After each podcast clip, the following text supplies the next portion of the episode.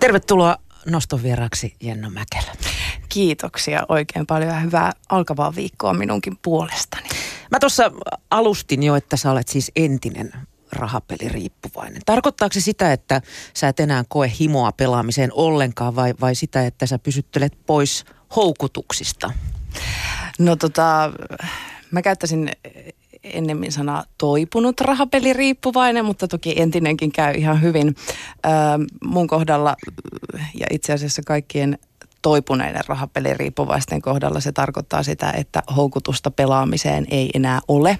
Mutta mä itse koen tärkeäksi öö, käyttää tällaista termiä ja pitää se riippuvuus mun, mun elämässäni muistuttamassa siitä, että et, et mitä pahaa se on aikoinaan saanut aikaiseksi mulle ja mun, mun lähipiirilleni ja, ja tätä kautta mä pidän sen riippuvuuden elämässäni ja mä oon nyt vaihtanut siihen niin sanotusti tämmöisen positiivisen vaihteen päälle eli nyt se on mun elämässä niin, että mä toipuneena rahapeliriippuvaisena pyrin auttamaan muita.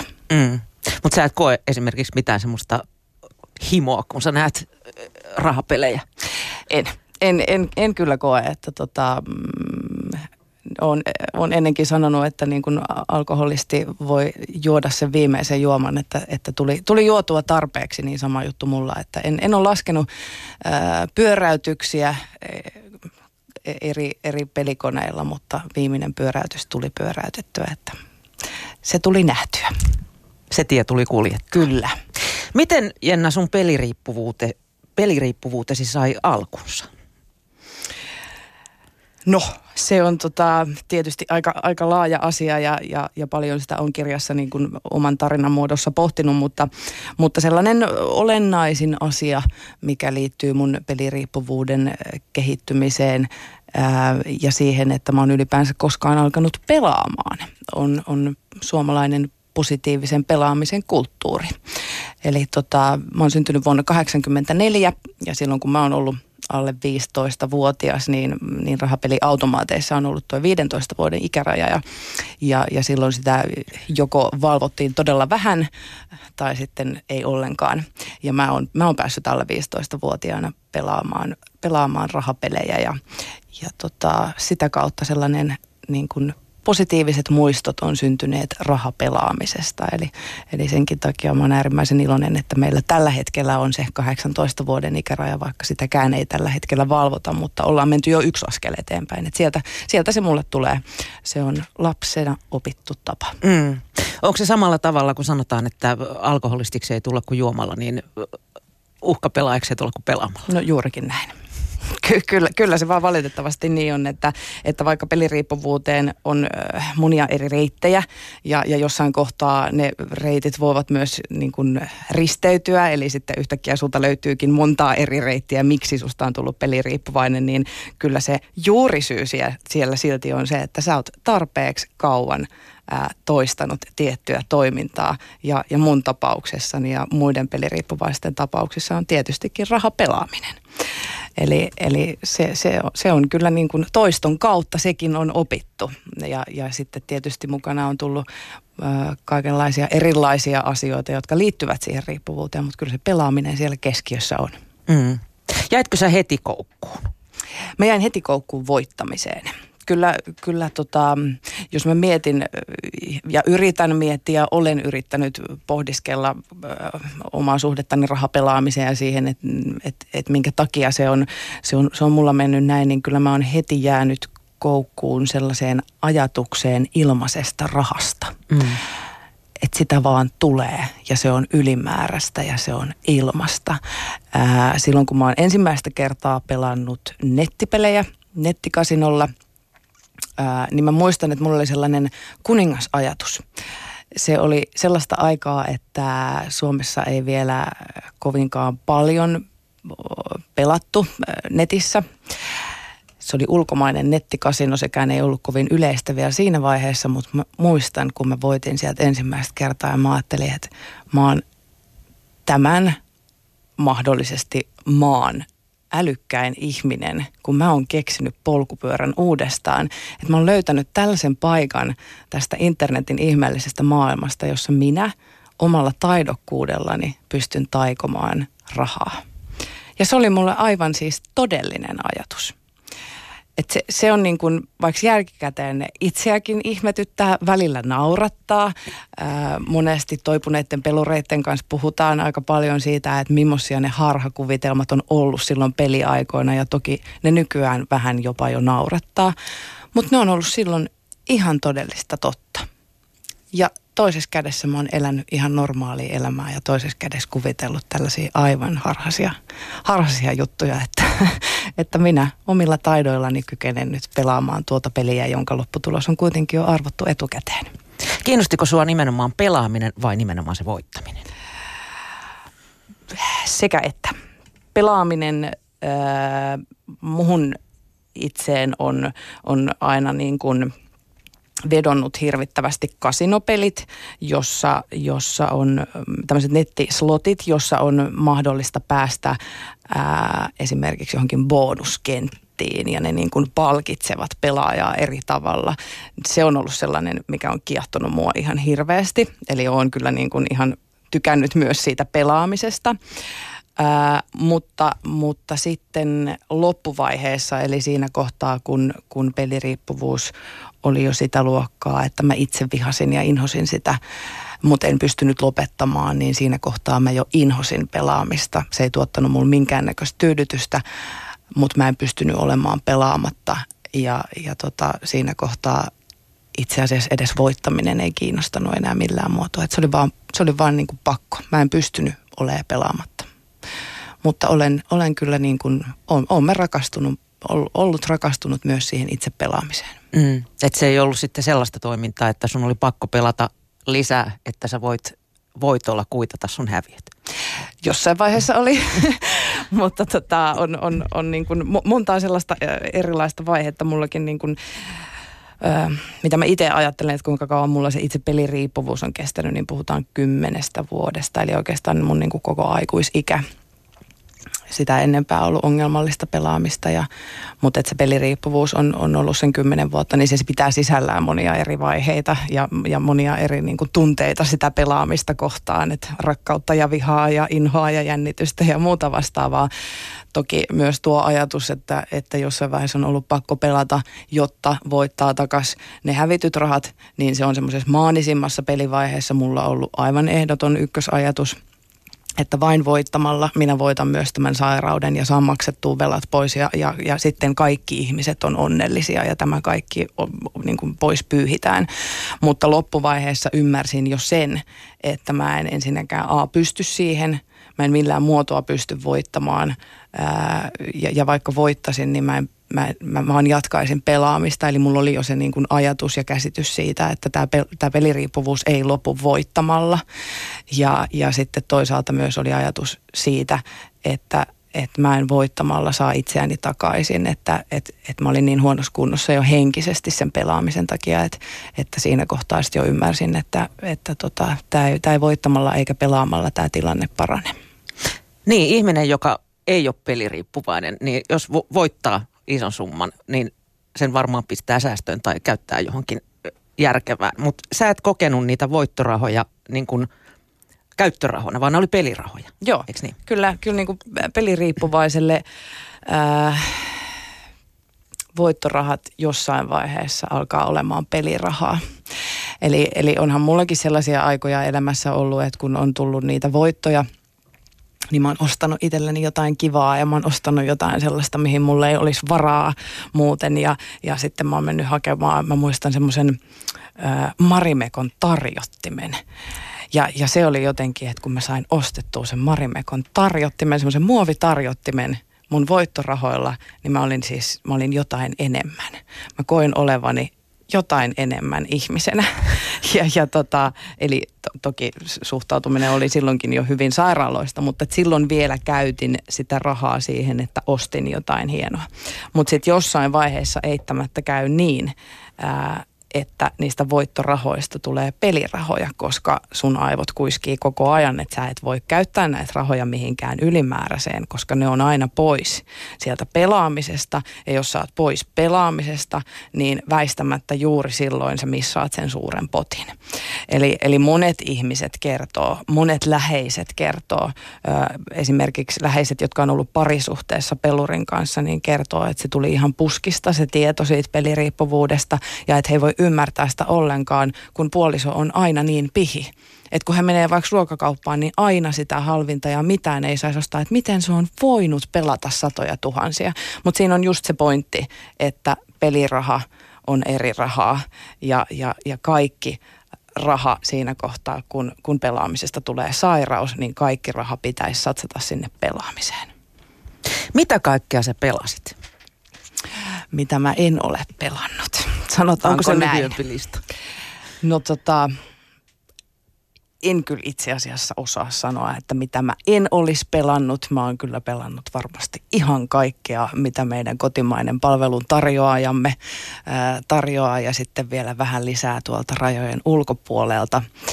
Ää, mutta mulle henkilökohtaisesti ne lempparipelit on ollut silloin nuorempana tietysti kolikkoautomaatit ja siitä sitten kun siirryttiin nettimaailman puolelle, niin sitten, sitten juuri nimenomaan tämmöiset slottikoneet, jossa on kaikkia erilaista tapahtumaa, missä sitten voi tulla bonuskenttiä ja muuta vastaavaa, niin se, se sitten tyydytti sitä mun, mun pelihimoani.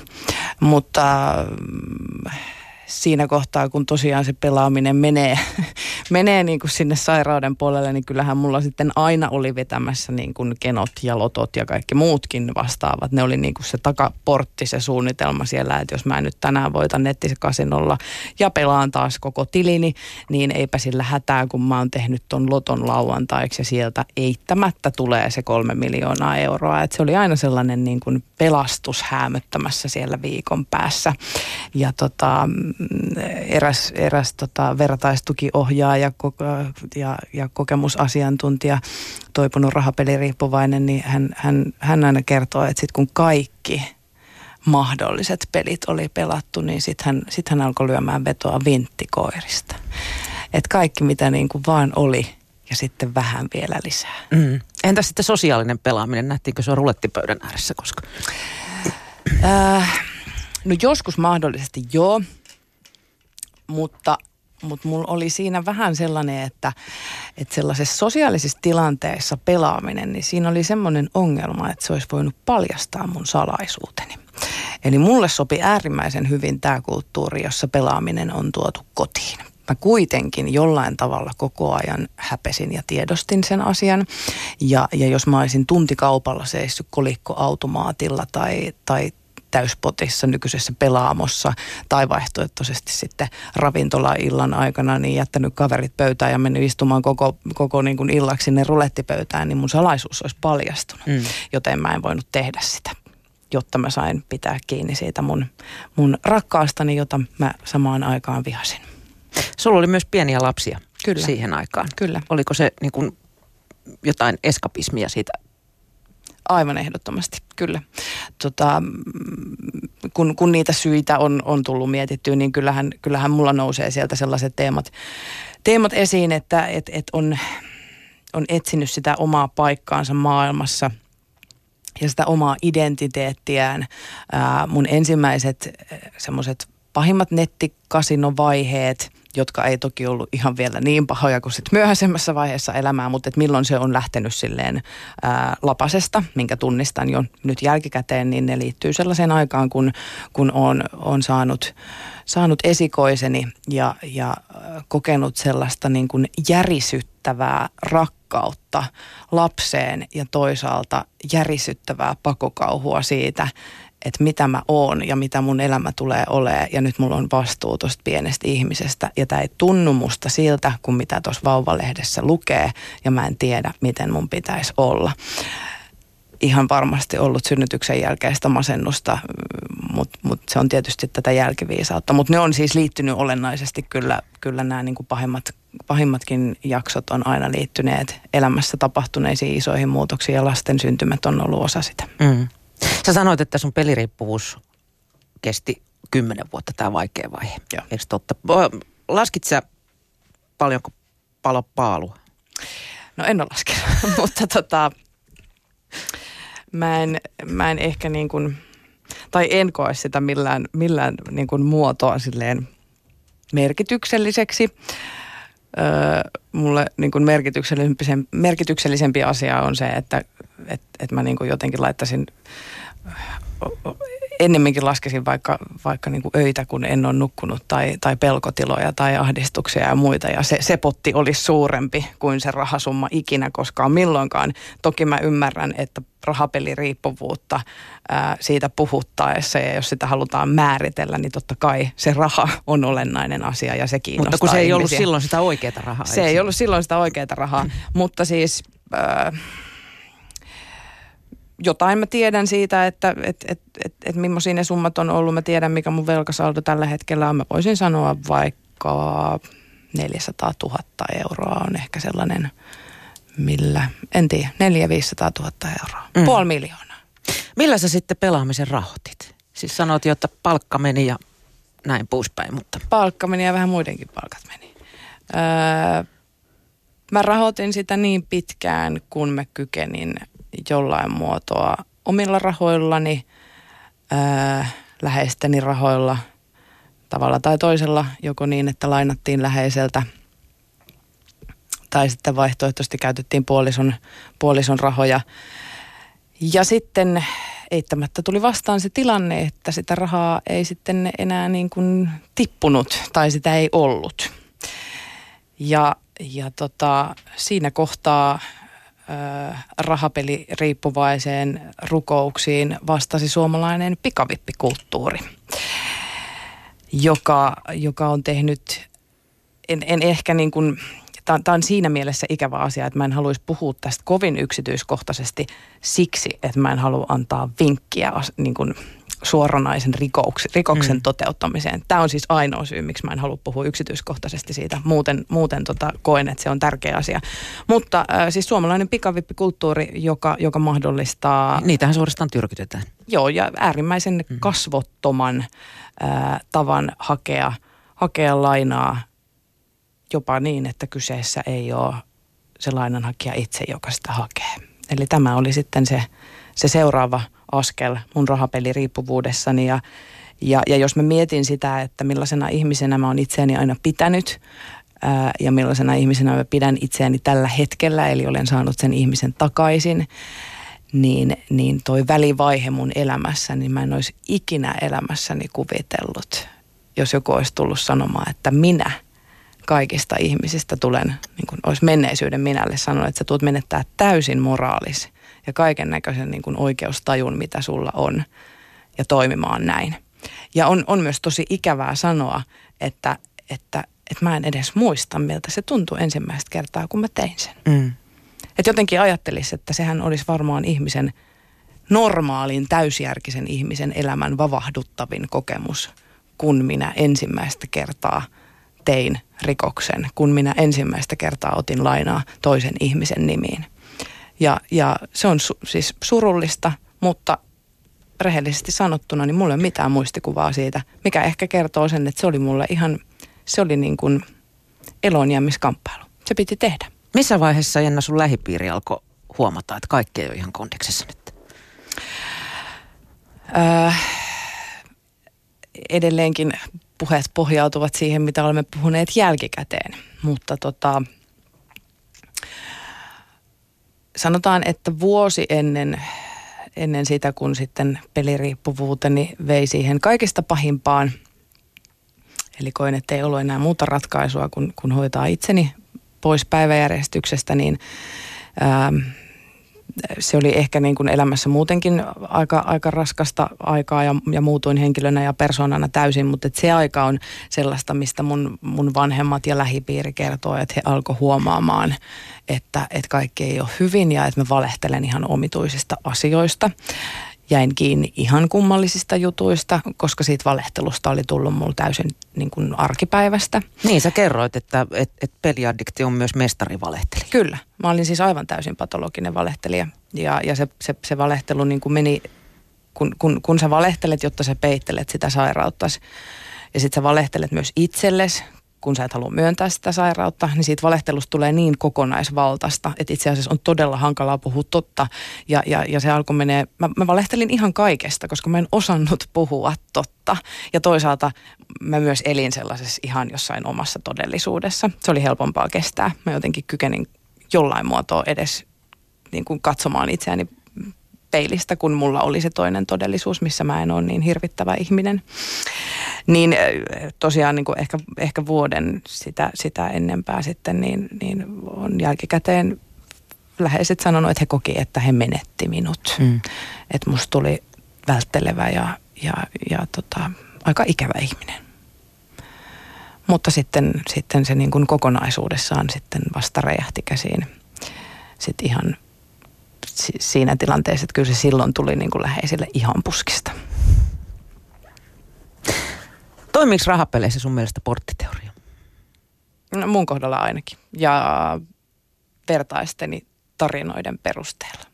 Ja vertaistukiryhmissä, missä vedän, niin kyllä siellä, kyllä siellä tota, kyllä se niin kuin siellä näkyy ja kuuluu se, että ollaan sitä ikäluokkaa, kun ei olla ihan hirveästi kiinnitetty huomioita alaikäisen rahapelaamiseen. Mm. Kyllä mä, on, kyllä, kyllä, mä, kyllä mä koen, että mulla ainakin niin kuin selkeästi, että siinä kohtaa, kun, kun, kun sä oot tarpeeksi kauan pelannut – Tokihan, tokihan siis esimerkiksi tällä hetkellä meillä on jo näissä, ehkä kolikkoautomaatti on väärä sana käyttää, koska nykyään maksetaan pankkikortilla ja seteleillä, niin tota, ne, ne, siellä on jo isot panokset ja siellä on tosi isot potit mutta sitten nettimaailmassa on vielä isommat panokset ja isommat potit. Että kyllä se siinä vaiheessa, kun se peliriippuvuus etenee sairautena, niin se, se, se myös tarvitsee niin sitä korkeampaa panosta ja se tarvitsee sitä korkeampaa voittoa, jotta se tyydyttää sitä sun pelihimoa. Missä vaiheessa sä sitten lopetit itsellesi valehtelun? Tai niin kuin siinä mielessä, että sä myönsit, että sä oot addikti? Ää, mä oon myöntänyt sen vasta sinä päivänä, kun mä oon lopettanut pelaamisen. Eli tota, tota, tota, mulla oli, oli siinä välissä aika tosiaan itsemurhayrityksen ja, ja sitten pelaamisen lopettamisen välissä on aika, jolloin elämä menikin jo vähän paremmin ja, ja, ja pelaaminenkin vähentyi, kunnes se sitten taas, taas lähti isosti lapasesta. Ja, ja tota, mä oon siis sinä päivänä, kun lopetin pelaamisen, niin ensimmäistä kertaa sanonut terveyskeskuslääkärille ää, mä menin mun aviomieheni kanssa terveyskeskuslääkärille ja, ja, ja istuin, istuin siihen ja, ja tota, se oli kyllä, se oli, se oli niin kokonaisvaltaisen järkyttävä se mun, se mun olotilani, että mä olin, mä olin fyysisesti niin huonossa kunnossa ja psyykkisesti niin huonossa kunnossa, että, että siinä, siinä ensimmäistä kertaa sanoin, että mä en, mä en enää niin pysty mihinkään, että mulla on tällainen sairaus. Ja se oli ensimmäinen kerta, kun päästin sen suustani. Miltä se tuntui? Myöntää se itselleen. Oliko se helpotus vai hirvitys? Öm, se oli ainoa vaihtoehto. Mä en osaa sanoa, oliko se helpotus vai hirvitys. Se oli, se oli, se oli, se oli ainoa vaihtoehto. Mä niin kuin olen sanonut, että, että valitsin pelaamisen sijaan elämisen, että mä, mä olisin tavalla tai toisella kuollut siihen sairauteen, mutta, mutta se oli siinä mielessä helpotus, että kun mä päästin sen suustani, niin ää, huoneessa olevat kaksi henkilöä, eli lääkäri ja mun mieheni, niin, tota, niin he sanoivat, että ei mitään, että lähdetään yhdessä hoitamaan tätä asiaa. Niin siinä kohtaa se oli helpotus, että se tuli sanottua ja, ja mä en jäänytkään yksin.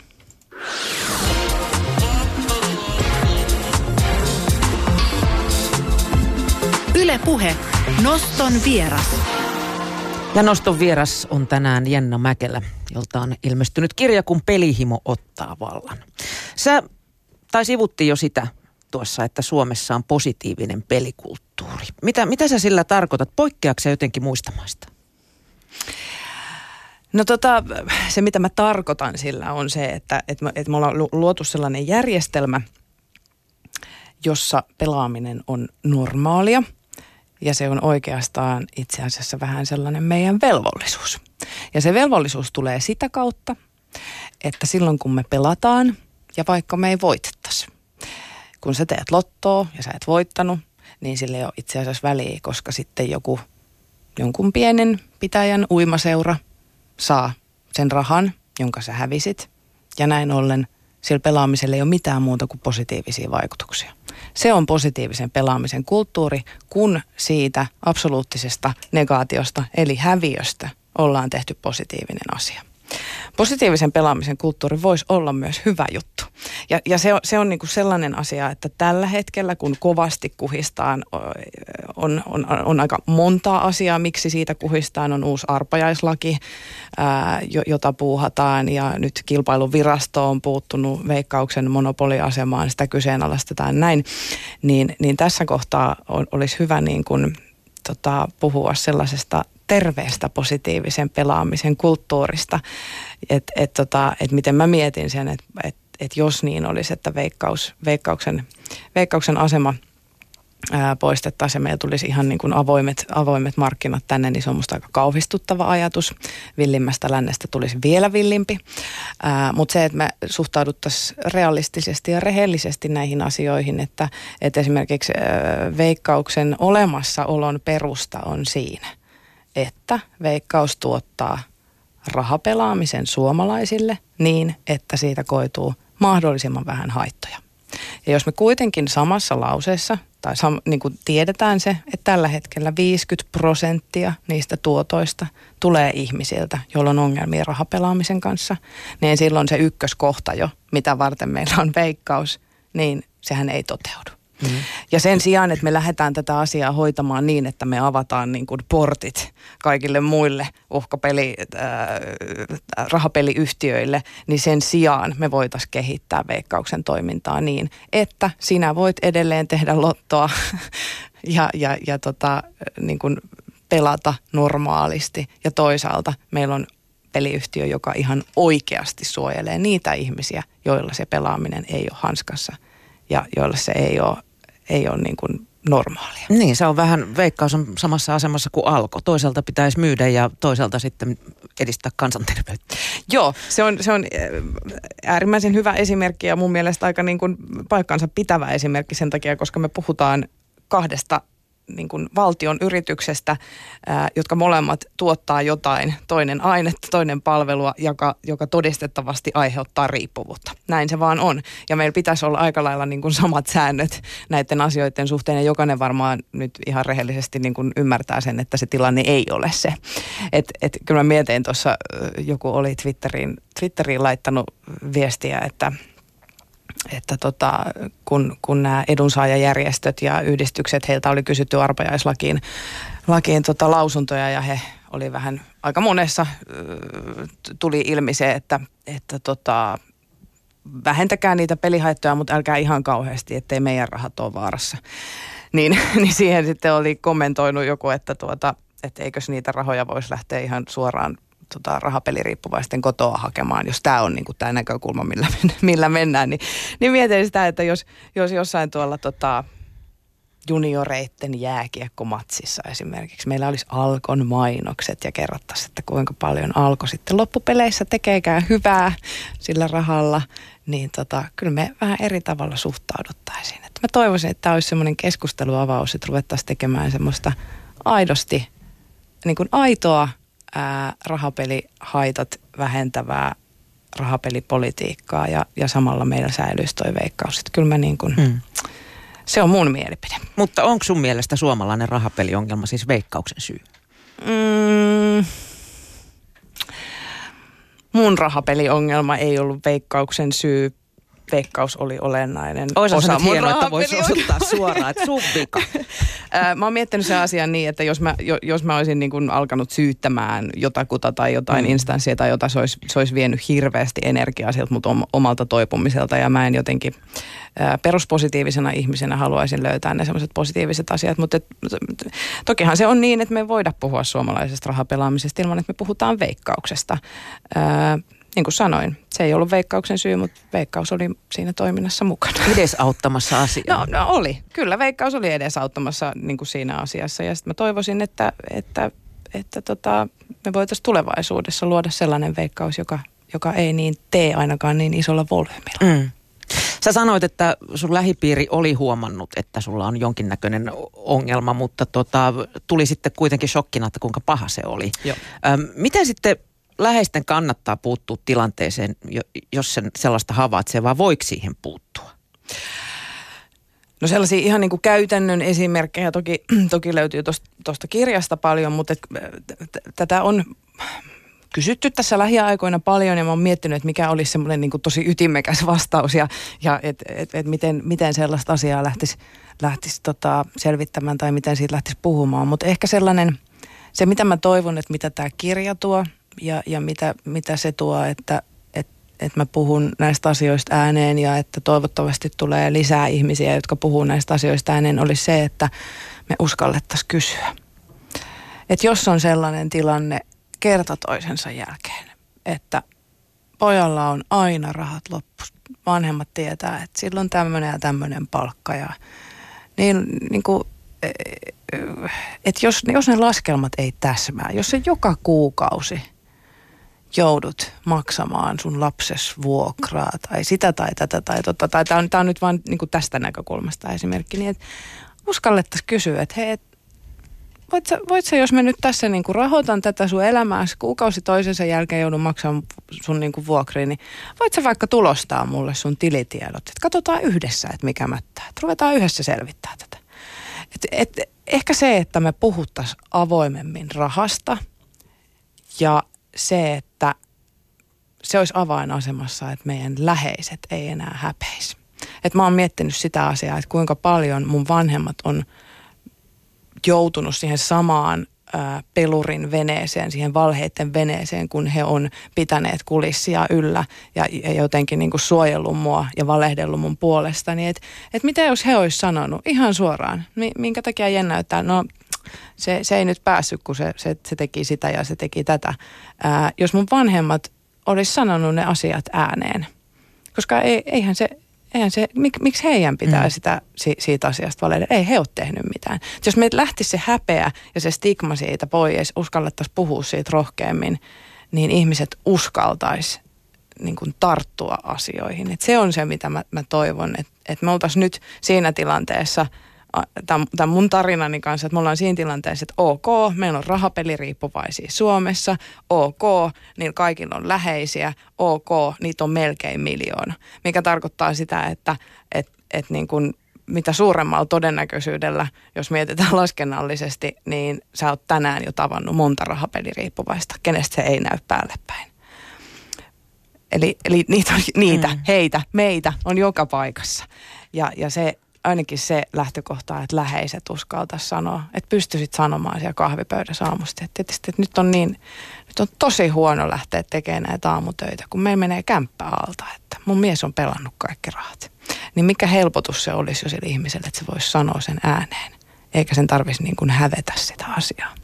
Mistä sä löysit sen rohkeuden ylittää sen häpeän kynnyksen ja tulla omalla nimelläsi ja kasvoillasi tämän kirjan kanssa esiin? Mun läheisteni rakkaudesta. Ja siitä, että mä sitä kautta opettelin rakastamaan itseäni. Ja siitä, että mun oli pakko tehdä se. Ää, oma häpeä ja itseinho ja muut vastaavat tunteet, mitä on tässä matkalla ollut, niin se vaan se halu auttaa ja tehdä asioille jotain, niin se oli niin paljon suurempaa, että se ylitti sen. Mutta tota, Hirvittikö? Öö, ei. Itse asiassa, jos nyt ihan rehellisiä ollaan, niin ei. Mä, mua, mua ihan kauheasti tässä maailmassa enää hirvitä tai pelota mikään, koska silloin kun on rehellinen, niin ei tarvitse pelätä. Mä oon sellaisen asian huomannut ja oppinut. Mä oon pelännyt koko ikäni. Mä oon pelannut postimiestä ja ulosottomiestä ja perintäyhtiöä ja puhelinsoittoa ja sitä ja tätä ja tota. Ja, ja nyt elämä on aika ihanaa, kun ei tarvitse pelätä. Niin tota, ei se, ei se kyllä hirvittänyt, koska mä, mä sitten taas toisaalta tiesin, että kuinka paljon tuolla on ihmisiä, ketä tarvii sitä, että, että näistä asioista puhutaan ääneen. Mm. Sä itse oot Sosped-säätiön vertaistukiasiantuntija. Millaista apua Suomessa peliriippuvaisille on ja uskalletaanko sitä apua hakea ennen kuin uidaan todella syvissä vesissä? Ja kuinka pitkälle se häpeä estää sen avun hakemisen? No häpeä estää, kyllä aivan ehdottomasti. Sitten tietysti peluri itse estää, koska hän viimeiseen saakka kertoo itselleen, että ei hän tarvitsee apua, koska ei hän oikeastaan ole sairas. Mm. Mutta tota, meillä on pelirajattomalla, missä mä toimin, on vertaistukiryhmiä ja löytyy chattia ja löytyy puhelinpalvelua. Meillä on peluuria, mihin voi soittaa. Meillä on, on, on palveluita. Mutta sitten sellaisia palveluita mä kaipaisin ihan hirveästi, että, että kun ihminen, kun peliriippuvuus voi näyttäytyä niin monella eri tavalla. Että kun ihminen esimerkiksi kerta toisensa jälkeen menee työterveyshoitajalle hakemaan, hakemaan sairaslomaa – jos se tapahtuu vaikka aina maanantaisin, niin jossain vaiheessa se työterveyshoitaja kysyy, että onko sulla alkoholin kanssa jotain ongelmia. Me osataan jo tämmöisiin asioihin puuttua. Mutta mä toivoisin, että siellä osattaisiin myös kysyä jossain vaiheessa, että miten tota, pelaat sä paljon rahapelejä? Että, että tota, mikä suhde sulla on niihin? Eli mä toivoisin, että myös niin kuin yleinen terveydenhuolto, työterveyshuolto, neuvolat, mitä tulee nuoriin äiteihin, kysyttäisiin ne ihan, että se olisi jo ihan niin kuin normi meillä. Samalla mm. tavalla kuin me kysytään alkoholista tai, tai tupakasta tai muusta. Niin, niin tota, sitä kautta ja, ja, ja silloin me tietysti myös annettaisiin peliriippuvuudelle se, se niin sanotusti se kunnia – minkä, minkä se ansaitsee, ehkä vähän oudosti sanottu, mutta se, se niin kuin vakavuus ymmärrettäisiin. Että tota, tänään esimerkiksi vietetään tota itsemurhien ehkäisypäivää ja se aika olennaisesti myös liittyy tähän peliriippuvuuteen, että et, et siinä kohtaa jos joku kokee, että ei se nyt ole riippuvuutena, vaan niin kuin, ei ole niin vakavaa, että miksi et sä vaan lopeta sitä pelaamista, niin pelirajattoman tekemään tutkimuksen mukaan yli 70 prosenttia pelureista niin on, on ollut itse tuhoisia ajatuksia ja 12 prosenttia on yrittänyt itsemurhaa. Eli kyllä, kyllä niin kuin puhutaan silloin aika isoista asioista. Miten on jännä, oletko nyt koukussa johonkin muuhun? Sanotaan, että addiktioiden määrä on vakio, kohteet vaan vaihtuvat. No mä oon koukussa siivoamiseen, mutta siihen mä oon kyllä aina ollut. Mm, vähän on koukussa auttamiseen, mutta tota, mutta koska joo, mä, mä allekirjoitan tuon on oikeasti vähän sellaista, sellaista tyyppiä, että sitten mennään 120 prosenttia aina, aina jos vaan niin kuin mahdollista, niin mä oon kyllä, kyllä niin kuin tämänkin asian kanssa tehnyt ite, itselleni sellaisen, että jos, jos niin kuin peliriippuvuus vei paljon mun perheeltä, niin pelihaitta työ ei tule viemään. Eli, eli on, on pitänyt ja pidän siinä sellaisen, sellaisen rajan, että se, se ei kotiin tuu sitten niin, niin suurelti, mutta mä oon koukussa siihen, että – että mä en pelkää postilaatikkoa ja että mä saan hengitettyä, et, ei ole painolasti olkapäällä ja, ja siihen, että, että sieltä peilistä tuijottaa joskus ihan kiva tyyppi. Kiitos Jenna Mäkelä, kun pääsit noston vieraaksi. Kiitoksia.